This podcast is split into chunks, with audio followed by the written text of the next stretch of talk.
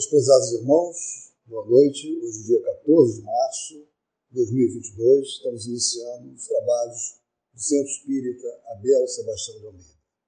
Está sendo transmitido via TV Abel e também via Rádio Abel. Como sempre fazemos, iniciamos a nossa atividade com a leitura de uma página preparatória que vai nos harmonizar, preparar todo o nosso ambiente, nossa psicosfera, para o nosso estudo. Vou pedir então à nossa irmã Nelly Mesquita que faça essa gentileza de ler para nós esta página de preparação. Por favor. Boa noite. A página de hoje foi retirada do livro Caminho, Verdade e Vida, pelo Espírito Emmanuel e Psicografia Francisco Cândido Xavier. Ela se intitula inicia com uma passagem do Evangelho de Lucas, capítulo 6, versículo 30. E dá a qualquer que te pedir. E ao te tomar, o que é teu, não lhe tornes a pedir. O ato de dar é dos mais sublimes nas operações da vida. Entretanto, muitos homens são displicentes e incompreensíveis na execução dele. Alguns distribuem esmolas levianamente, outros se esquecem da vigilância, entregando seu trabalho a malfeitores. Jesus é nosso mestre nas ocorrências mínimas e se ouvimos recomendando estejamos prontos a dar a qualquer que pedir, vemo-lo atendendo a todas as criaturas do seu caminho, não de acordo com os caprichos, mas segundo as necessidades.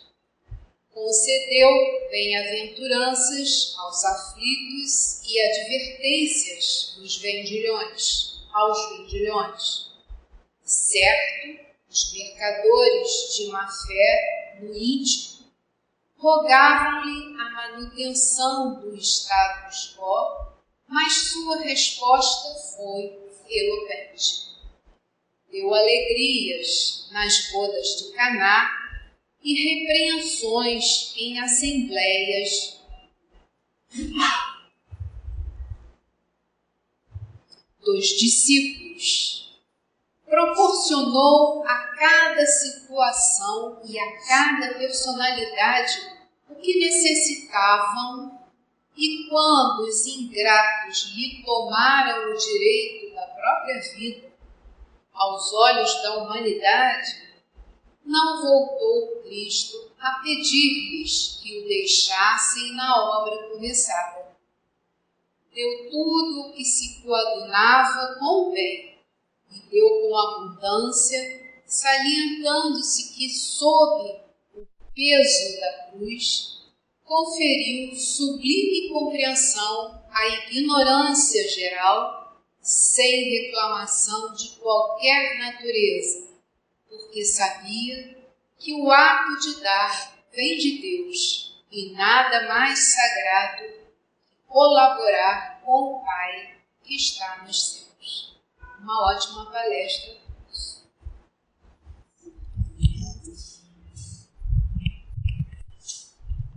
Obrigado, Nélia, pela gentileza. Que a paz de Jesus nos envolva, nos ampare, que a sua luz ilumine os nossos caminhos sempre. Bem, meus irmãos, nós estamos voltando ao estudo do Evangelho segundo o Espiritismo, como fazemos sempre. Né? Nós vamos até o final da obra, retornamos, e é um estudo contínuo, é o nosso estudo sistematizado da doutrina espírita. E a nossa obra de hoje é o Evangelho segundo o Espiritismo.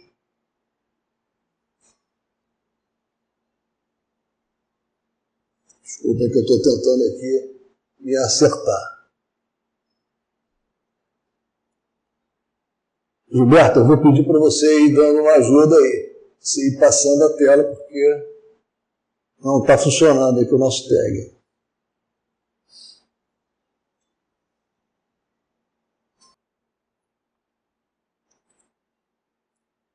A primeira coisa que nós vamos ver, meus irmãos, é, o, é a posição desta obra, que é um verdadeiro tratado de moral, né? de moral, de alta moral, é a posição dela dentre as demais obras da codificação. E uma coisa que chama a atenção é que nós vamos ver aí, esta obra é a terceira obra da codificação. Primeiro foi lançado o Livro dos Espíritos, em abril de 1857, depois o Livro dos Médiuns, e aí sim, em 1867, ah, já está ali na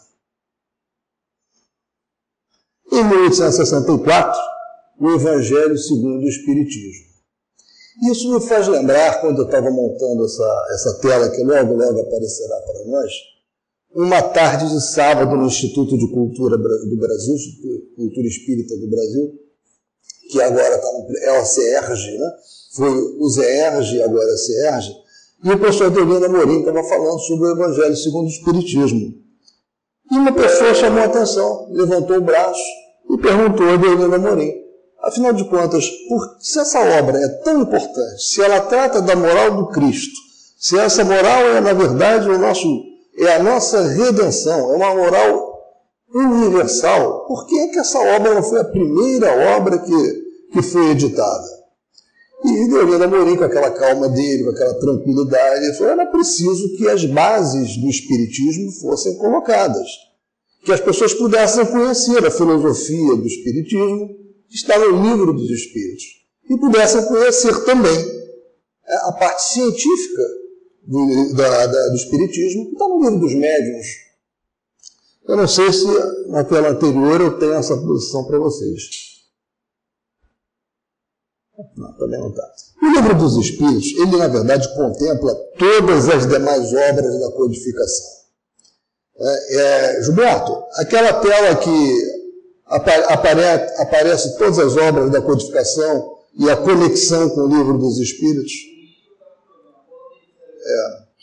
Bom, então enquanto isso nós vamos conversando. Então, a, o livro dos Espíritos, ele é tão importante porque nele nós encontramos as bases, como eu estava dizendo, para todas as demais obras. Então, no livro dos Espíritos, nós temos as bases para esta obra que nós estamos estudando agora, que é o Evangelho segundo o Espiritismo.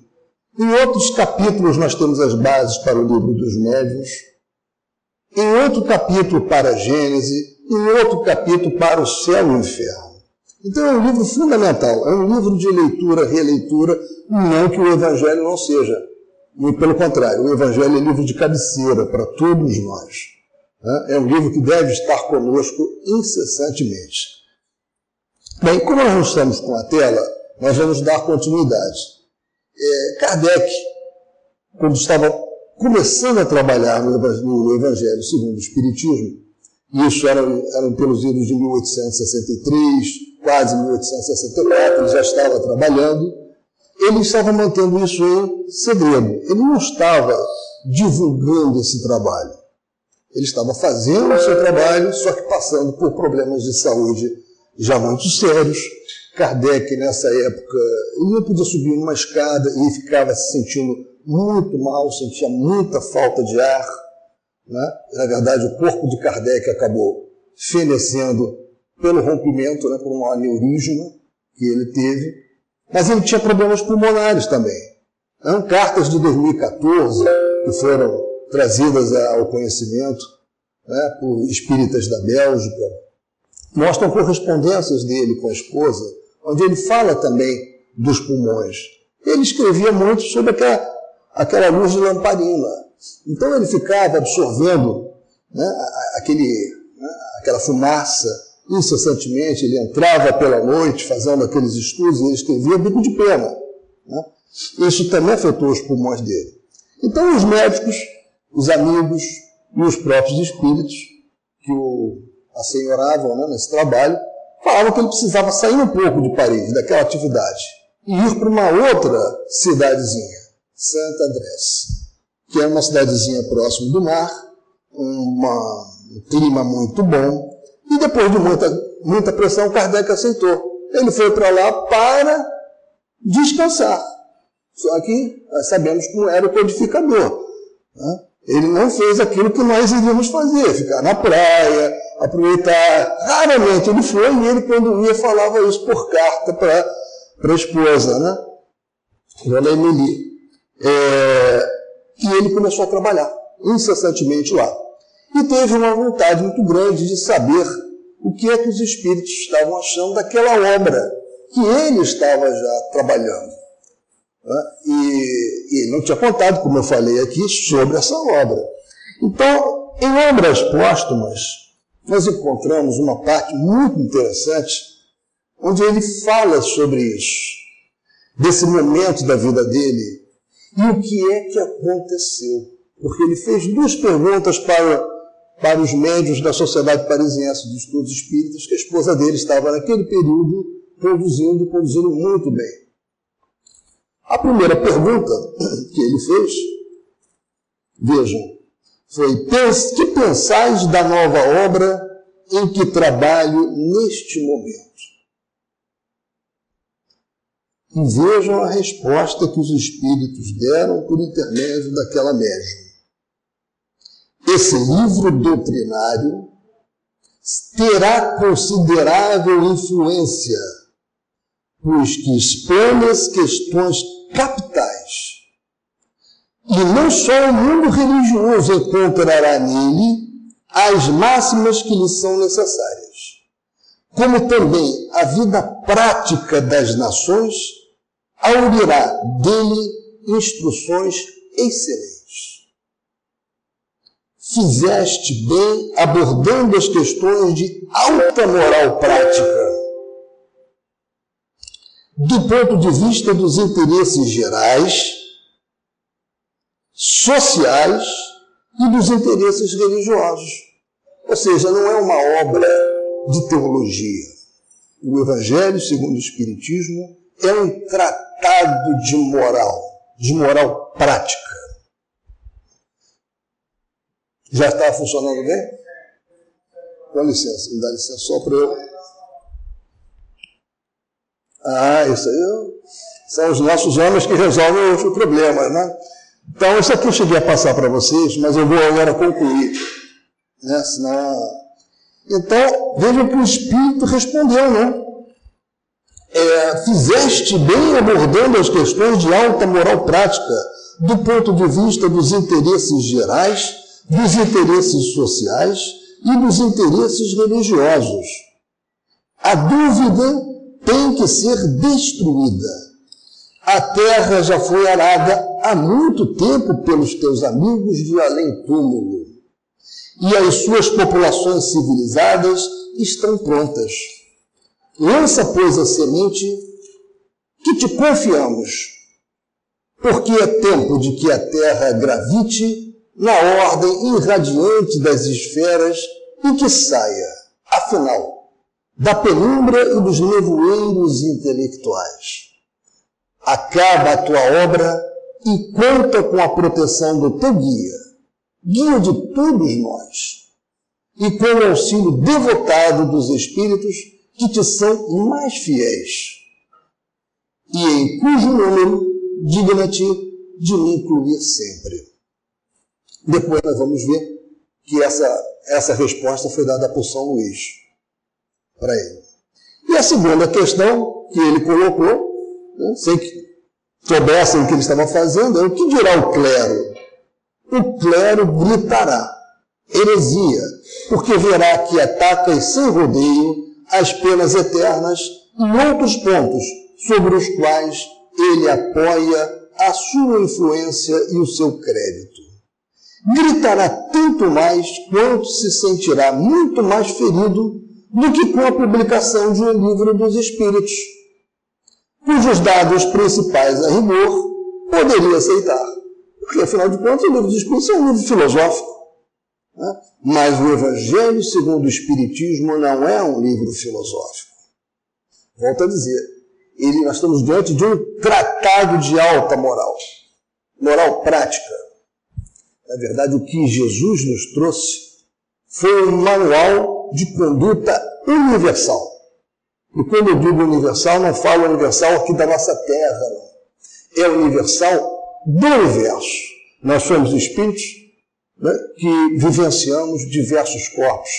Nós sabemos disso, somos seres que jornadeiam de forma milenar. Estamos nessa terra, agora iremos para outros planetas né, na medida em que nós evoluirmos. Então, em todos esses lugares, sejam quais forem os corpos que nós vamos usar, né, e deverão ser mais diáfanos, deverão ser menos grosseiros, porque nós vamos evoluir, e quanto mais evoluído, evoluídos estivermos, menos grosseiros precisam ser nossos corpos. Mas a nossa vida de relação não vai terminar. E essa moral de Jesus, ela se aplica em todos esses momentos. É a moral universal. Mas hoje estamos com uma dificuldade aqui de posição, né? Então, vocês vejam, é, o anátema secreto se tornará oficial e os espíritas serão repelidos, como foram os judeus e os pagãos pela Igreja Romana. Em compensação, os espíritas verão aumentar o seu número em virtude dessa espécie de perseguição. Sobretudo, vendo os padres qualificarem de demoníaca uma doutrina cuja moralidade resplandecerá como um raio de sol pela publicação mesma do teu novo livro e dos que se seguirão. Aproxima-se a hora em que te será necessário apresentar o Espiritismo qual ele é, mostrando a todos onde se encontra a verdadeira doutrina ensinada pelo Cristo. E aqui ele foi forte. Aproxima-se a hora em que a face do céu e da terra terás que proclamar que o Espiritismo é a única tradição verdadeiramente cristã, a única instituição verdadeiramente humana e divina. Ao te escolherem, os Espíritos conheciam a solidez das tuas convicções e sabiam que a tua fé, com um muro de bronze, resistiria a todos os ataques. E ele continua falando, essa parte, essa página é muito interessante. É, convido a todos né, a, a lerem. E também quem puder encontrar sobre as cartas que Kardec trocou com a esposa nesse período de recolhimento em São Andrés, são muito interessantes. Quem tratou muito bem dessas cartas é, foi Divaldo, numa palestra que fez, muito interessante. Bem, agora eu acho que nós não vamos ter problema. Né? O que eu estava falando para vocês, um pouquinho antes, é sobre essa correlação entre o livro dos Espíritos e as demais obras. Como todas as nossas obras estão contidas no livro dos Espíritos. Bem, aí, meus irmãos, vem uma, uma provocação, né? parecida com aquela que Deolinda Morim recebeu. Por que, que o Evangelho, sendo tão importante, tratando de uma mensagem tão importante, por que é que ele não foi a primeira obra dele? Ele respondeu, como nós conversamos há pouco. Eu coloco para vocês, se a mensagem de Jesus se constitui no código divino de abrangência universal, e se essa mensagem já se encontra na Bíblia, no Novo Testamento, qual é a finalidade de mais um livro sobre o assunto? Não bastaria nós abrirmos a Bíblia, lermos o Novo Testamento, né? lermos algumas partes do Velho Testamento, porque no Velho Testamento está a lei mosaica, né? está o livro de Isaías. Por quê? O livro dos Espíritos nos esclarece isso também. Veja o que diz a questão 619.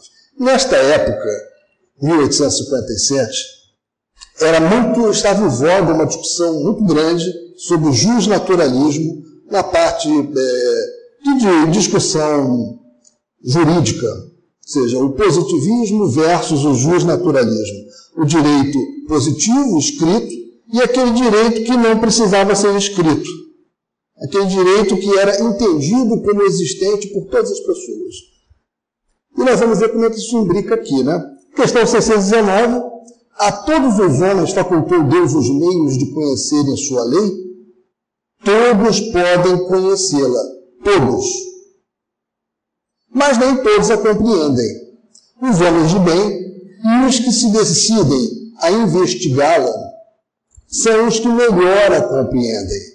Todos, entretanto, a compreenderão um dia, porquanto forçoso é que o progresso se efetue. Progresso é uma lei inelutável, né? Aí, a essa lei todos estamos sujeitos. A justiça das diversas encarnações do homem é uma consequência deste princípio. Porque se nós precisamos evoluir, temos que encarnar. Vamos continuar. Essa pergunta 621 ela já vai mais diretamente no assunto. Onde está escrita a lei de Deus? Já que todos a conhecem, ou todos podem vir a conhecê-la, onde que ela está escrita? Na consciência, respondem os espíritos. Né? E isso, é, visto que o homem traz, aí vem uma subpergunta, visto que o homem traz a sua consciência a lei de Deus, que necessidade havia de lhe ser ela revelada? ele a esquecera e desprezara. Quis então Deus lhe fosse lembrada. E Jesus veio e trouxe toda a sua mensagem. Está no Novo Testamento. Nessa época aqui, como eu disse, essa questão do justnaturalismo era muito forte. São Tomás de Aquino, é, ele, um dos homens mais assim, brilhantes do catolicismo, né, podemos dizer, da escolástica, ele costumava dizer o seguinte: há duas leis no universo. Aquelas leis químicas, físicas, biológicas, que ele denominou que é a lex universalis. Aonde nós encontramos essas leis? Encontramos no universo, ao nosso derredor. Quando nós abrimos um corpo para investigar, nós encontramos uh, leis que regem aquela, todas aquelas células, como é que aquilo funciona. Nós, quando olhamos os astros, encontramos, descobrimos as leis que regem aquele equilíbrio todo. E a outra lei, Tomás de Aquino dizia, Alex Universalis, e a outra era Alex Naturalis, que ele dizia que morava no coração. Na verdade, ele queria dizer que estava na consciência de cada um. Vocês vejam, nessa época, será muito comum, os espíritos vieram a confirmar isso. Onde está a lei de Deus? Está na consciência. Então, essa próxima questão só por Jesus foram reveladas as leis divinas e naturais? Antes do seu aparecimento, o conhecimento dessas leis, só por intuição os homens o tiveram? Sim, eles respondem. Com certeza, vários avatares surgiram no mundo, né? Zoroastro, Hermes Trismegisto, Sócrates, Platão, né? Krishna. Né? Quando nós lemos a vida de Krishna, nós ficamos impressionados, porque o que Krishna ensinou estava totalmente correlacionado com o que Jesus também ensinou. Então, diversos avatares vieram ao mundo trazendo essa mensagem que Jesus né, é, é, fechou para nós, né, né, complementou e nos entregou. E essa questão 67 é onde eu queria chegar. Uma vez que Jesus ensinou as verdadeiras leis de Deus, qual a utilidade do ensino que os Espíritos dão? terão que nos ensinar mais alguma coisa? E os espíritos, nos, os espíritos responderam. Jesus empregava a miúde, na sua linguagem, alegorias e parábolas, porque falava de conformidade com os tempos e os lugares. Faz-se mistério agora que a verdade se torne inteligível para todo mundo. Muito necessário é que aquelas leis sejam explicadas e desenvolvidas. Tão poucos são os que as compreendem e ainda menos os que as praticam. A nossa missão consiste em abrir os olhos e os ouvidos a todos, confundindo os orgulhosos e desmascarando os hipócritas, os que vestem a capa da virtude e da religião a fim de ocultarem suas torpezas.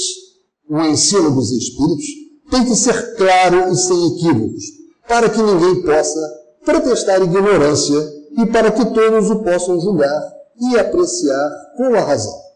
Então, vocês vejam, o Espiritismo veio ser a chave necessária para que nós pudéssemos entender a mensagem de Cristo na sua plenitude. Porque Cristo, naquela época, ele falou de reencarnação, mas ele não usava o termo reencarnação como nós estamos usando. A mensagem dele trazia a reencarnação subjacente e todos os demais alicerces da doutrina espírita. Né? A lei universal do progresso. Então, o Espiritismo veio nos trazer os elementos que nos permitem analisar de forma adequada o que está nos evangelhos. E o Evangelho segundo o Espiritismo é a obra específica para isso. Foi desenhada, foi estruturada para isso. Aí está a importância do Evangelho segundo o Espiritismo. E interessante é que a primeira edição do Evangelho segundo o Espiritismo saiu como imitação do Evangelho. Né? Curioso isso, né? Eu sempre achei muito curioso essa, é, essa denominação. Primeira edição, imitação do Evangelho. Mas, ainda bem, inclusive, na minha avaliação, que isso foi mudado. O senhor Didier, muito amigo de Kardec, foi um dos que mais pressionaram Kardec para que mudasse, para que escolhesse uma outra um outro título para a obra, né? e veio o Evangelho segundo o Espiritismo. Então, essa obra, meus irmãos, ela é dividida em cinco partes. Na verdade, não é a obra, desculpem. Os evangelhos, né? as matérias contidas no Evangelho, são divididas em cinco partes, como está aqui. Os atos comuns da vida do Cristo, os milagres, as predições, as palavras que foram tomadas pela Igreja, para fundamento de seus dogmas, e o ensino moral. As quatro primeiras têm sido objeto de controvérsias. Todos os evangelistas falam desses aspectos aqui.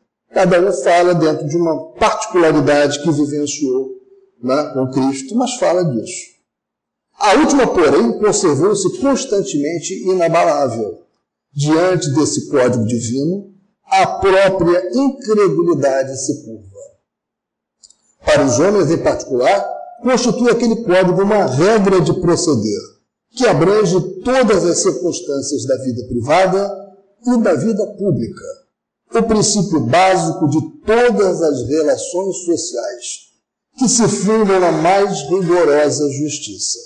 E, finalmente, e acima de tudo, um roteiro infalível para a felicidade.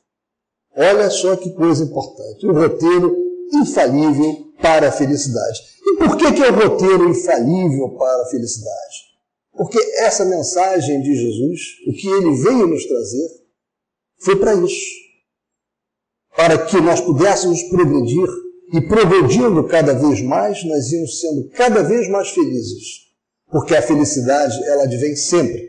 Quanto mais progresso, mais felicidade nós vamos ter.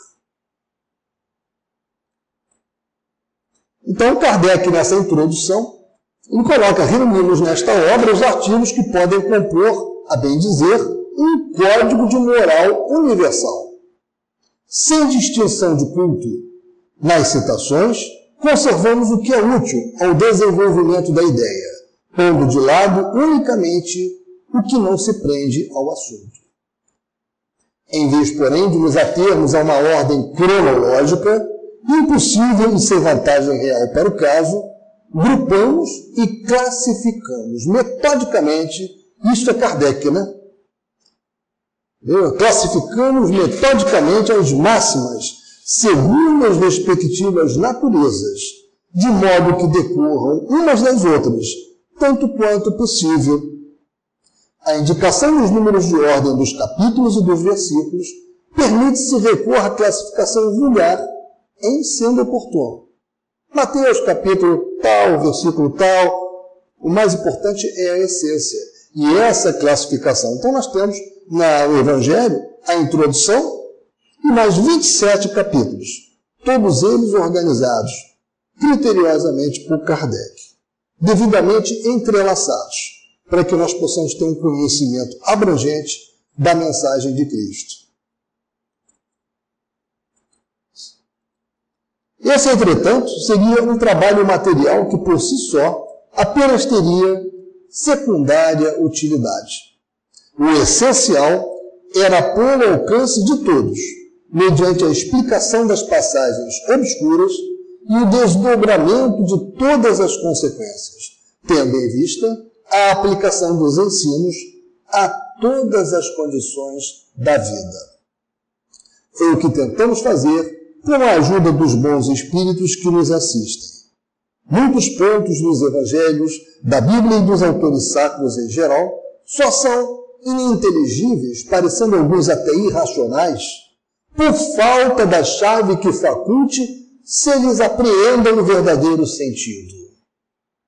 Essa chave está completa no Espiritismo, como já o puderam reconhecer os que o têm estudado seriamente, e como todos mais tarde, ainda melhor o reconhecerão. O Espiritismo se nos depara por toda parte da antiguidade e nas diferentes épocas da humanidade. Por toda parte se lhe, se lhe descobrem os vestígios nos escritos, nas crenças e nos monumentos. Essa é a razão porque, ao mesmo tempo que rasga horizontes novos para o futuro, projeta luz, não menos viva, sobre os mistérios do passado.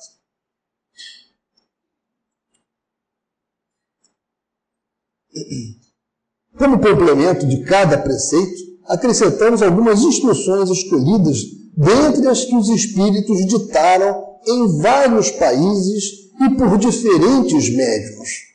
Se elas fossem tiradas de uma única fonte, de uma fonte única, houveram talvez sofrido uma influência pessoal ou a do meio, enquanto a diversidade de origens prova que os espíritos dão indistintamente seus ensinos e que ninguém, a esse respeito, goza de qualquer privilégio. Então, esse é um ponto muito importante é, na introdução do Evangelho segundo o Espiritismo. Essa questão de que as mensagens, Kardec fez contato com mais de mil grupos espíritas em todo o mundo. E naquela época, Kardec, obviamente, né, ele não tinha WhatsApp, ele não tinha notebook, ele não tinha um computador, celulares como nós temos, e era tudo por correspondência. Era um trabalho muito árduo. Então, era um trabalho incessante e muito árduo. Então, foram mais de mil grupos espíritas em todo o mundo, respondendo às mesmas questões. E Kardec ia separando, sempre que encontrava divergência, separava. Sempre que encontrava divergência, separava. Então, ele usou esse critério da concordância universal. Então, isso é uma coisa muito importante na introdução ao livro dos Espíritos, que a validade do que está aqui decorre desta concordância. Não foram centenas de espíritos que ditaram para um médium, não. Foram milhares de espíritos, ou centenas de espíritos, que ditaram também para centenas e milhares de médiums. É bem diferente. Um só médium recebe uma obra completa. Quem pode garantir? Que ele não está trazendo muito de si mesmo ali, né? que não é animismo, que ele não está fascinado, que não são tantos espíritos como ele diz ser. É bem diferente do que aconteceu aqui, no trabalho de Kardec. Kardec tomou muito cuidado com isso. E aqui é aquela referência que ele faz, né? Houvera-nos, sem dúvida, podido apresentar sobre cada assunto o maior número de comunicações obtidas numa porção de outras cidades e centros, além das que citamos, mas eram milhares. Tivemos, porém, de evitar a monotonia das repetições inúteis e limitar a nossa escolha às que, tanto pelo fundo quanto pela forma, se enquadravam melhor no plano desta obra, reservando para publicações ulteriores as que não puderam caber aqui. Na verdade, ele usou muitas dessas respostas na revista espírita, que ele enquanto Kardec estava encarnado, a revista espírita saiu religiosamente. Inclusive, após o desencarne de Kardec, naquele mês aí já estava pronta a revista espírita. Vejam como ele era esforçado para que as coisas acontecessem. Né? Então, o que eu falei com vocês é isso: é o controle universal do ensino dos espíritos. Se a doutrina espírita fosse de concepção puramente humana, não ofereceria por penhor senão as luzes daquele que a houvesse concebido. Né? Então, na verdade, isso aqui nós já tratamos, né?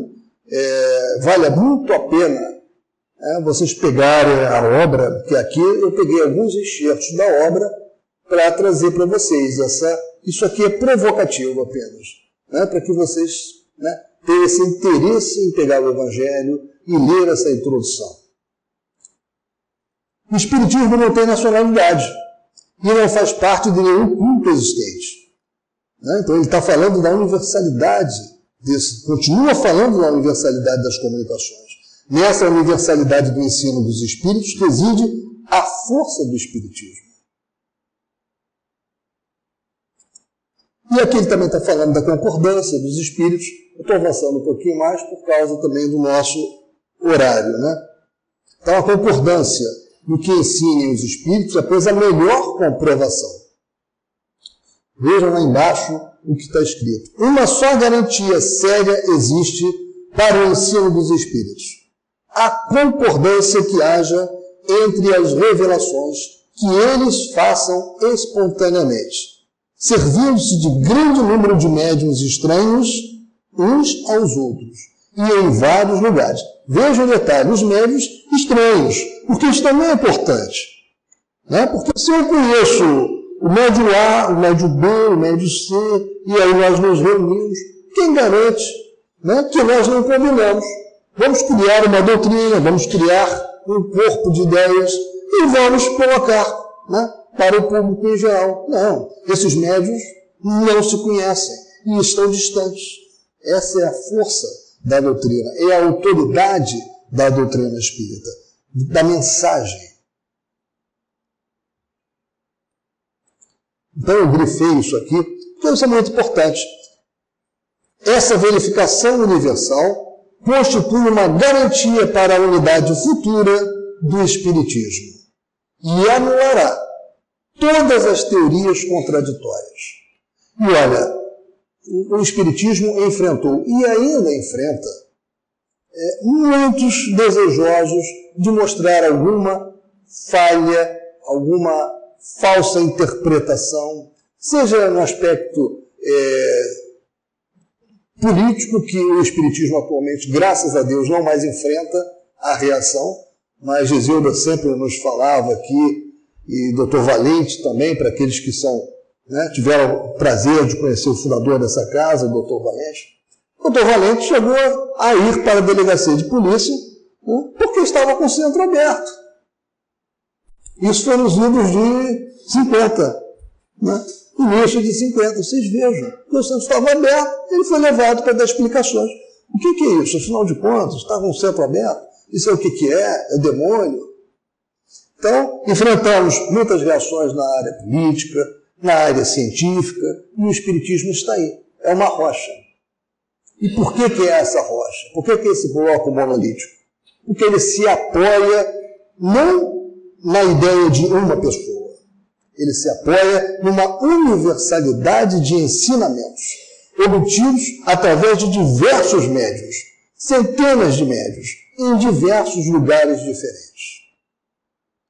Essa é a mensagem com relação a esse tema. E aqui ele nos fala da prudência.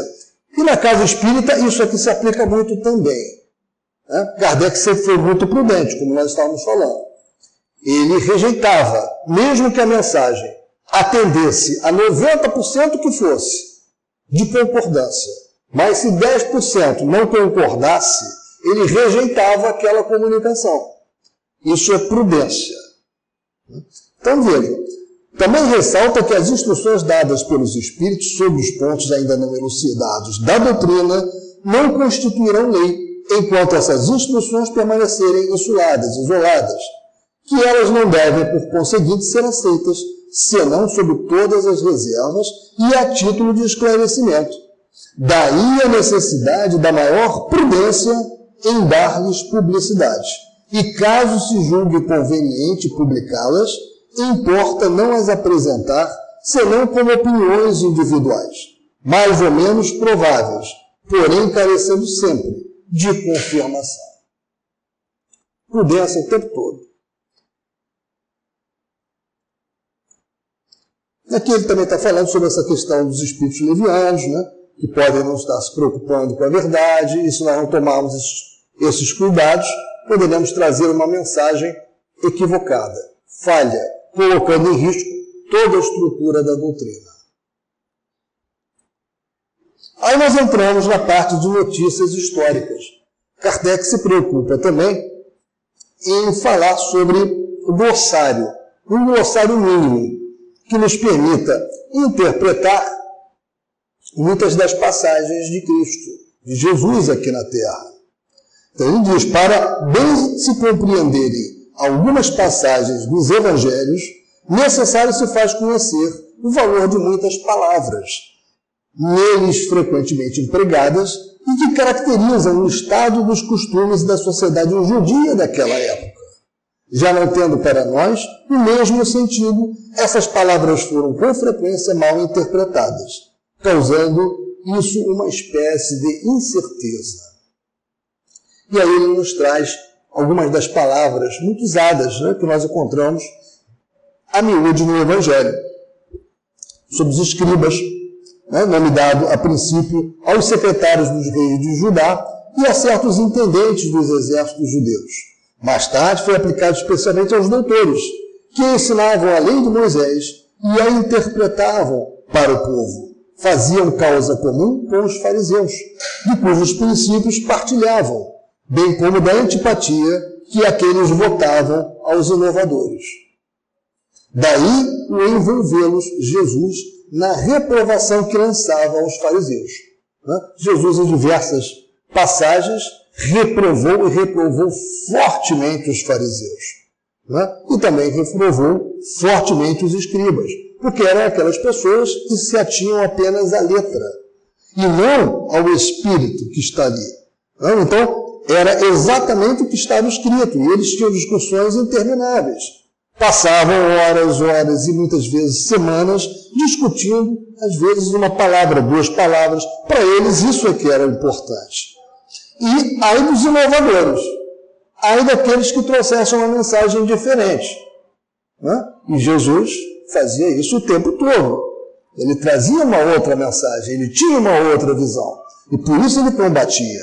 Combatia os escribas e combatia fortemente os fariseus. Agora, os essênios ou esseus, esses não. Esses judeus, é, essa seita judia, ela já era formada de pessoas de muito maior evolução. Né?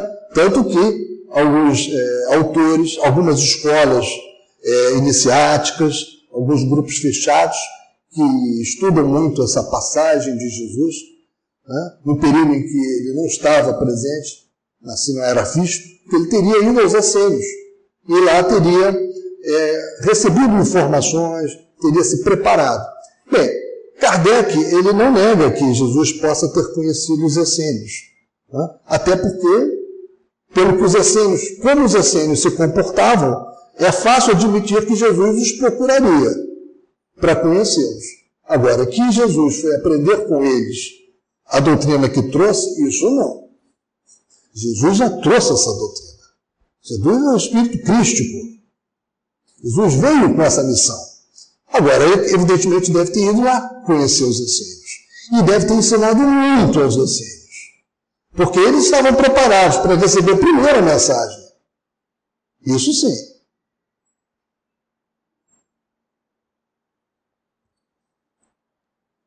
É, aqui, aqui ele está falando dos essênios.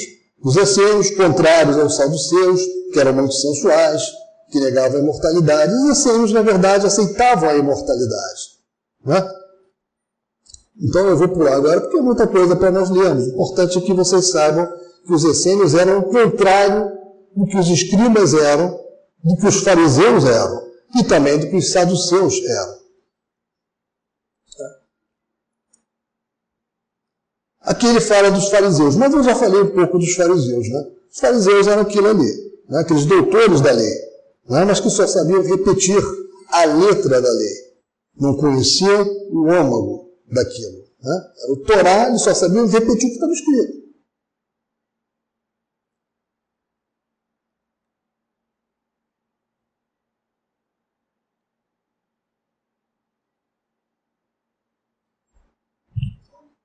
Estou passando um pouquinho mais, mais rápido por causa do nosso tempo.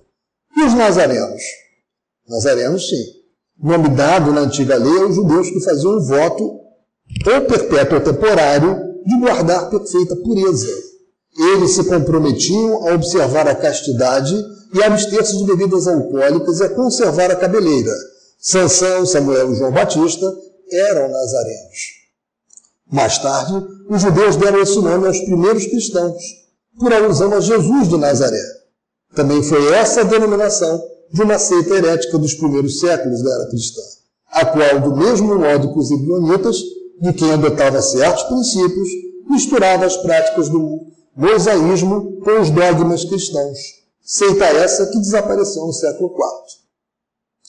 E os portageiros eram os arrecadadores de baixa categoria, incumbidos principalmente da cobrança dos direitos de entrada nas cidades.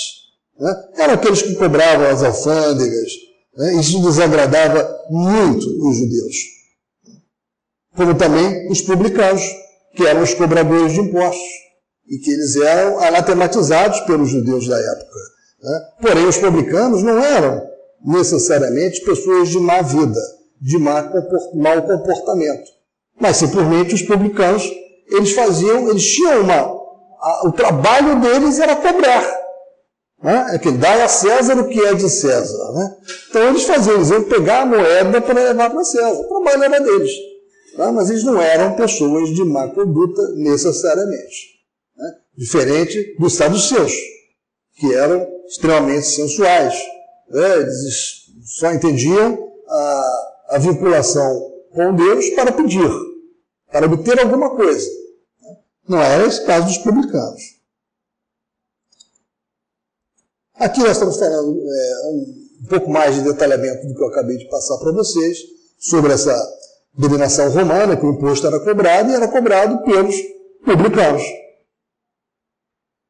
Falei dos saduceus, né, que eram extremamente sensualistas, a relação deles com Deus era uma relação apenas de utilitarismo, nada mais além disso. E os samaritanos? Após o cisma das dez tribos, Samaria se constituiu a capital do reino dissidente de Israel. Destruída e reconstruída várias vezes, tomou-se sobre os romanos a cabeça de Samaria, uma das quatro divisões da Palestina. Herodes, chamado o Grande, a embelezou de suntuosos monumentos. E para lisonjear Augusto, lhe deu o nome de Augusta, em grego Sebaste. Os samaritanos estiveram quase constantemente em guerra com os reis de Judá. A versão profunda, datando da época da separação, perpetuou-se entre os dois povos que evitavam todas as relações recíprocas. Então eram aquelas guerras, aquelas dissensões muito comuns, né? Mas os samaritanos nos lembram, nos lembram o quê? Nos lembram uma passagem de Jesus extremamente importante. Né? Quando ele, talvez na única, no único ponto do Evangelho em que ele foi ele ensinou como fazer, né? que foi o, o bom samaritano. Foi a parábola do bom samaritano. E aí vem essa questão de falar sobre os samaritanos, Samaria, né? em que ele disse, se você tem dificuldade de saber o que é fazer a caridade, eu agora vou te ensinar. E contou a parábola do bom samaritano. Aí ele fala de sinagoga, que é templo, né? é, que havia na Judéia. Eu não vou me perder. É, me permitir gastar muito tempo com isso, porque é fácil só ler no Evangelho. Tem os terapeutas, né? é, eram sectários judeus contemporâneos do Cristo, estabelecidos principalmente em Alexandria no Egito. Tinham muita relação com os essênios. Ou seja, só isso já mostra que os terapeutas eram evoluídos.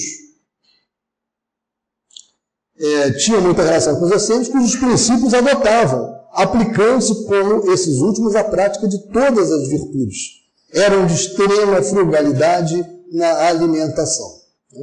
Então, é, fossem tais os, ou fossem judeus, o que é evidente, lá embaixo, né, que eu estou lendo, é que do mesmo modo que os essênios, eles representam um traço de união entre o judaísmo e o cristianismo. Obviamente, Jesus também deve ter tido contatos com os terapeutas. E agora entramos na parte de Sócrates e Platão, precursores da ideia cristã e do espiritismo, que é o que nós vamos ingressar nesse ponto, mas nós vamos finalizar. Né? Nos cabe não, não é tratar de toda essa parte. Mas se, se a filosofia tem um santo padroeiro, se me permitem, esse santo padroeiro se chama Sócrates. Né? Então Sócrates foi um homem que, à semelhança de Jesus, ele não escreveu. Ele ensinava né, as verdades através de perguntas e respostas. Ele, na verdade, facultava as pessoas né, fazerem perguntas a ele e ele também fazia perguntas a elas. Né? E através de perguntas e reperguntas, ele ia fazendo as pessoas descobrirem coisas que sequer imaginavam que sabiam. Essa prática dele ficou sendo chamada de maiêutica, que é a prática socrática de chegar à verdade. E se de uma parte que é muito curiosa. Eu vou ler para vocês uma obra que é interessante porque ela é sintética, uma breve história da filosofia, e que mostra uma passagem de Sócrates, para vocês verem como é que Sócrates trabalhava. E por que, que ele incomodou tanto na época. Veja essa passagem. Um exemplo seria a conversa dele com Eutidemo. Sócrates perguntou-lhe se ser enganador correspondia a ser imoral. Contou com esse Eutidemo né, e perguntou a ele sobre isso. Porque, obviamente, esse Eutidemo devia estar falando sobre moral e devia estar falando sobre os enganadores. E Sócrates aproveitou e perguntou para ele sobre isso. Ser enganador é ser imoral? É claro que sim, respondeu Eutidemo. O que para ele era uma obviedade. Mas e se um amigo estivesse muito triste e quisesse se matar, e você roubasse-lhe a faca, não seria este um ato enganador? Redarguiu Sócrates. Né? Sim, com toda certeza. Mas fazer isso não seria moral em vez de imoral? Trata-se de uma coisa boa, não ruim. Embora seja um ato enganador, disse Sócrates. Sim, respondeu Eutidemo, que a essa altura já havia metido os pés pelas mãos. Sócrates, ao usar um contra-exemplo, mostrou que o comentário geral de Eutidemo de ser enganador e imoral não se aplica a todas as situações. Eutidemo não percebera isso antes. Isso é só um exemplo, é não, não, é esse tipo de mensagem que, que, na verdade, notabilizou Sócrates. Né? Nós vamos ver que que notabilizou Sócrates foram verdades muito maiores que ele trouxe, inclusive precursoras da doutrina espírita. Sócrates viveu antes de Cristo. Mas Sócrates era isso. Sócrates era esse homem que vivia conversando com as pessoas pela rua. Era um bonachão. Era um homem que falava com muita facilidade, ouvia muito bem também. E porque ele colocava as pessoas contra a parede dessa forma, ele começou a angariar muitos inimigos. Ele não conversava só sobre questões como essa aqui.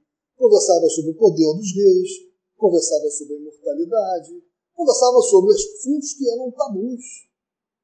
Inclusive começando a se colocar contra o clero né, que estava estabelecido. Então, do fato de haver Jesus conhecido a seita dos essênios, seria errôneo concluir que a sua doutrina auriu-a nele na dessa seita, e que se houvera vivido no outro meio, teria professado outros princípios. Nós chegamos a falar. É, eu vou pular isso aqui também, que nós já comentamos. Sócrates, como Cristo, lá embaixo, nada escreveu, ou pelo menos nenhum escrito deixou. Como Cristo teve a morte dos criminosos, vítima do fanatismo, por haver atacado as crenças que encontrara e colocado a virtude real acima da hipocrisia e do simulacro das formas, por haver, numa palavra, combatido os preconceitos religiosos. E foi essa característica de Sócrates que fez com que uma pessoa, um, uma criatura, um jovem, da alta sociedade de Atenas, Platão, né, muito ligado à poesia, à poética, ficasse extremamente influenciado por ele a ponto de largar todos os seus interesses na área da poesia, das artes, para seguir Sócrates. E como ele percebeu que Sócrates não gostava de escrever, o que falava, para Sócrates o importante era aquele contato, ele começou a escrever. Ele começou a registrar os ensinamentos de Sócrates. Então ele foi o maior discípulo de Sócrates. E foi esse discípulo, Platão, que nos trouxe as mensagens socráticas. Então esse resumo é, da doutrina de Sócrates, ela é feita, ela nos foi transmitida, como eu disse, por Platão. E Platão aprendeu demais com Sócrates e também construiu, né, semelhante a ele, um alargamento dessa doutrina. Claro que Sócrates não estava sozinho, né? ele, na verdade, trouxe todo um conhecimento do passado, porque outros antes dele, antes dele já falavam sobre isso. O homem é uma alma encarnada.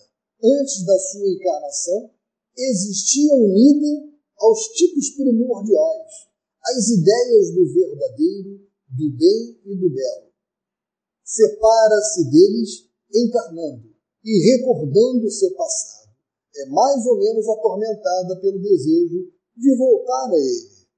Né? Olha só, a distinção do princípio inteligente, do princípio material, a doutrina da preexistência da alma. Isso Sócrates falava, antes de Cristo. A alma se transvia e perturba quando se serve do corpo para considerar qualquer objeto. Tem vertigem como se estivesse ébria, porque se prende a coisas que estão por sua natureza sujeitas a mudanças. Ao passo que, quando contempla a sua própria essência, dirige-se para o que é puro, eterno e imortal, e sendo ela desta natureza, permanece aí ligada. Portanto, por tanto tempo quanto passa. Cessam então os seus transviamentos, pois que está unida ao que é imutável e a esse estado da alma é que se chama sabedoria. Então, Kardec comenta sobre isso, né? Assim ilude-se a si mesmo o homem que considera as coisas do modo terra-terra, do ponto de vista material. Outra mensagem de Sócrates, totalmente antecipatória do que a doutrina espírita nos fala. Enquanto tivermos o nosso corpo e a alma se achar mergulhado nessa corrupção, nunca possuiremos o objeto dos nossos desejos, a verdade. Com efeito, o corpo nos suscita mil obstáculos pelas necessidades em que, né, em que nós achamos né, de cuidar dele. Ao demais, ele nos enche de desejos, de apetites, de temores, de mil quimeras e de mil tolices, de maneira que com ele impossível se nos torna ser ajuizados, sequer por um instante. Mas se não nos é possível conhecer puramente coisa alguma, enquanto a alma nos está ligada ao corpo, de duas uma. Ou jamais conheceremos a verdade, ou só conheceremos após a morte. Libertos da loucura do corpo, conversaremos então. Lícito esperá-lo com, com homens igualmente libertos e conheceremos por nós mesmos a essência das coisas. Essa é a razão por que os verdadeiros filósofos se exercitam em morrer e a morte não se lhes afigura de modo nenhum temível. E Sócrates, na prática, promoveu isso. Ele foi obrigado a ingerir cicuta, porque ele não quis abdicar das ideias, ele não quis voltar atrás de todas as verdades que ele falava, e ele foi obrigado né, a ingerir cicuta e morreu. E foi muito, fez isso com muita calma e tranquilizou aqueles que o seguiam para que não se revoltassem, porque ele tinha essa consciência de que nada estava acabando naquele momento. Ele aceitava aquilo como sendo a lei dos homens. Agora, ele, na verdade, respeitava apenas a lei de Deus. Se os homens queriam que ele morresse, ele iria aceitar, pacificamente. E foi o que aconteceu.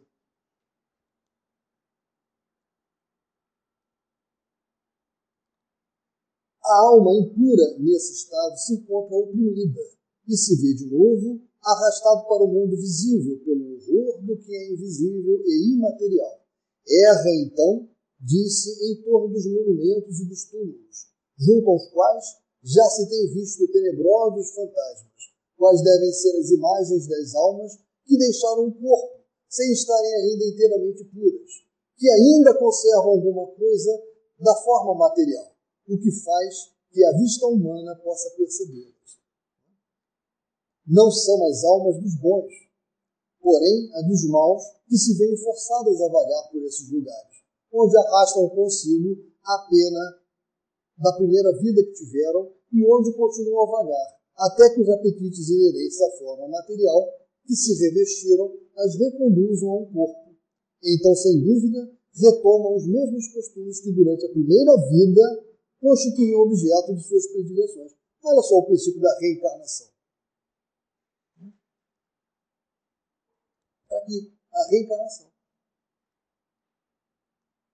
E o quinto item que nós temos aqui, após a nossa morte, disse é, Sócrates, o gênio, daimon, que é demônio, que não, tem essa, não tinha essa concepção que nós temos hoje de demônio, que nos fora designado durante a vida, leva-nos a um lugar onde se reúnem todos os que têm de ser conduzidas ao Hades para serem julgados. As almas, depois de haverem estado no Hades, o tempo necessário, são reconduzidas a esta vida em múltiplos e longos períodos. Fala dos anjos guardiões, dos espíritos protetores, das reencarnações sucessivas. Essa mensagem de Sócrates. Né? Como ele se antecipou. Penúltimo item que nos cabe. Os demônios ocupam o espaço que separa o céu da terra. Aqui, esses demônios são os seres espirituais. Né? Constituem o laço que une o grande todo a si mesmo, não entrando nunca a divindade em comunicação direta com o homem. É por intermédio dos demônios, mais uma vez existe esse demônio aqui, são os espíritos. Não são aqueles seres maus que hoje demônio nos traz à mente. Então, que Deus se comunica conosco por intermédio dos demônios que os deuses entram com comércio. Esse não é comércio, não. E se entretém com ele, quer durante a vigília, quer durante o sono. Então, está falando dos nossos espíritos protetores, está falando de todos, todo o círculo de espíritos, com, até mediante os quais Deus chega até nós. Está na doutrina espírita. E, finalmente, a questão 7. E tem, depois do próximo estudo, né, teremos outras alusões à doutrina de Sócrates. A preocupação constante do filósofo, tal como compreendiam Sócrates e Platão, é a de tomar o maior cuidado com a alma, menos pelo que respeita a esta vida, que não dura mais que um instante, do que tendo em vista a eternidade. Desde que a alma é imortal, não será prudente viver visando a eternidade? O cristianismo e o espiritismo ensinam a mesma então, meus irmãos, é, isso que nos cabia, é, nós gastamos mais tempo do que pretendíamos, pedimos até desculpa por isso. É, vamos, fica aqui um convite para vocês. Não deixem de ler essa obra, esse tratado prático de moral, de alta moral. Essa é a nossa busca.